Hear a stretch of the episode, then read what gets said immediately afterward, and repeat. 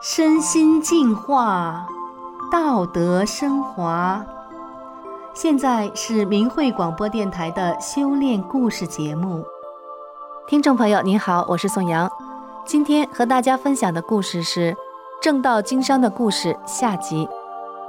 故事的主人公李东曾经是个狡诈奸猾的生意人，靠坑蒙拐骗发家，后来走上了经商正道，却发现生意反而真正的红火起来。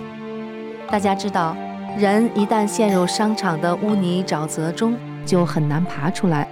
那么李东是怎么样放弃商场的诱惑，走上经商的正道呢？他又是怎样正道经商的呢？让我们一起来听听他的故事。李东在修炼前几乎不和同行来往，心里和他们有一堵墙。修炼法轮大法之后，他用大法纯净自己，低调做人。他认为大法弟子救人得先救同行，所以他开始主动接触他们，探讨一些生意上的事。厂家有客人来的时候，他也会叫上几个人一起去饭店。酒桌上，同行会跟厂家客人说，这是我们县同行老大，人好生意好，就一样不好，学法轮功不喝酒。这时呢，李东就会借着这个话题讲法轮功真相，讲三退，往往是水到渠成。生意人都有不和别人说的秘密，比如货源、利润点、下线网络等。尽管同行们也知道个大概，但是都有自己的盘算。有的时候同行问李东，某地区你有好客户吗？李东就会痛快地把电话告诉他，并介绍这个客户的信誉情况，真心的为同行好，希望他的产品在那里能有销路。有新客户进货的时候会问李东，还有谁家能批货？一般生意人这话是不说的，但是李东是修炼人，就会毫不保留地告诉他们。为这事儿，李东的妻子没少训他，这事能说吗？这是商业机密，都到别人家进货了，谁到咱家来？妻子气得呼哧呼哧的把东西摔得直响。李东说，是你的不丢，咱生意下降了吗？玩那心眼干啥？再后来，同行老板也给李东介绍了一些新顾客。客户来了就说，我是某店介绍来的，说你家人好生意好，你家人缘真不错。李东和妻子说，怎么样，这就叫善有善报，恶有恶报，服气了吧？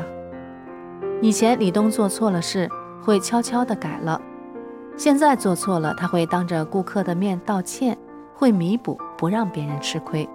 和其他老板之间有矛盾的时候，他会当面说，对不起，这事儿我错了。越这样呢，发现同行们越尊敬他。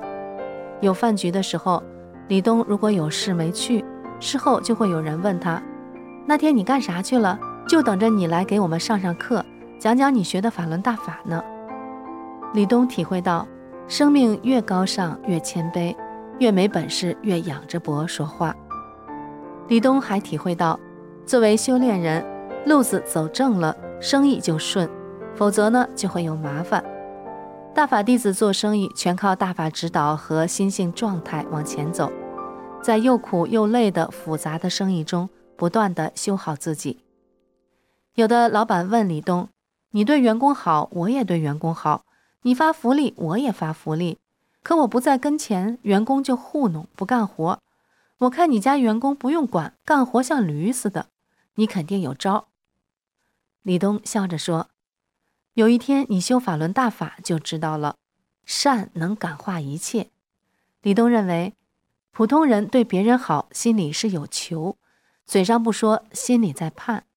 修炼人对别人好是真心的，那是境界，这一点人们还没看透。在给员工开会的时候，李东会讲一些大法弟子的网站上古人重德行善的故事，这些故事是神传文化的精华，讲了天理，唤醒善心，警示人不要做恶事。作为老板，收银台的位置是很重要的，可李东的收银台谁都可以坐在那儿。有人来了或者去街上办事，他起身就走，随便指派一个员工坐那收钱。他没有地方心，员工心情也不一样。坐那收钱是一种品行的奖励，都会严格约束自己。哪个员工家里有事儿，比如婚丧嫁娶，李东就会到场随份子，也是讲法轮功真相的好机会。哪个员工买二手房，李东就跟他们一起去找房，钱不够的时候，李东10万8万的借给员工。知道的人都说，现在借钱给爹妈都思量着借，你真行呀。有个员工借了10万元钱，眼泪汪汪的对李东说，我妈都没借给我这么多钱，这要活干不好，我妈都得骂我。感动和报恩是人善良的天性，李东坐而不求，心里就像没这事儿一样。每次帮助别人，他心里都感到高兴，觉得就是应该这样做。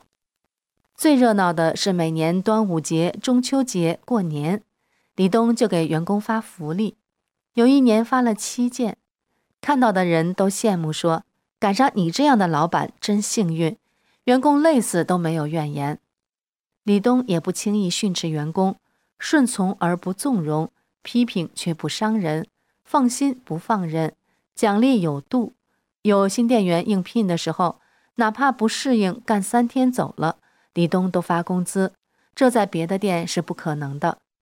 李东认为商道并不是奥秘，什么品行的人有什么样的管理方法，什么境界的人做什么样的事，能够启发人的善心，激励人们真心的去付出，能够达到这一点就是成功的商道。远道来进货的人有时要上街办事，李东就买辆自行车备着，告诉他们这是免费公车，大家随时用，兜里钱不够的时候随时吱声。这事情虽然很小，却给顾客带来了很大的方便。有的顾客进完货着急上街办事，掏出钱往桌上一放说，货款你自己数，我先去办事。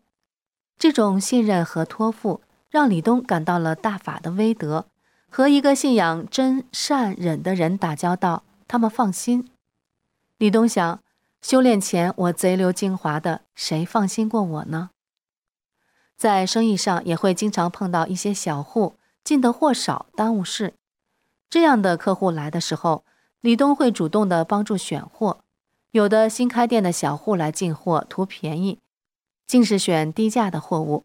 李东会提醒他们，这个价钱虽然低，但是卖得不好。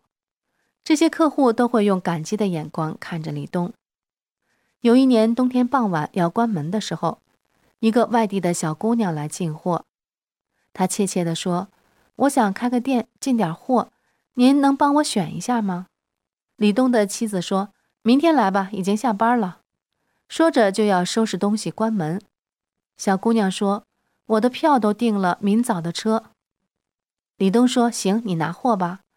他让妻子先回家，然后帮姑娘一样一样的选。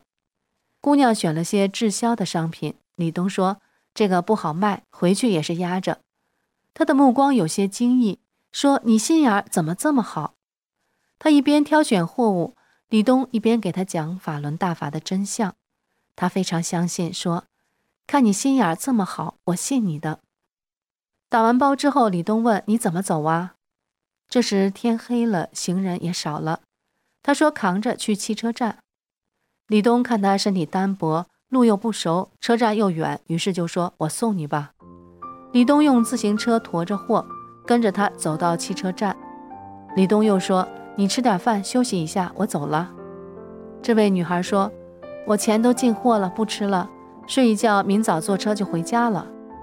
李东有些惊讶，也有些心酸。他说，走吧，咱俩一起去吃快餐。姑娘说啥也不肯。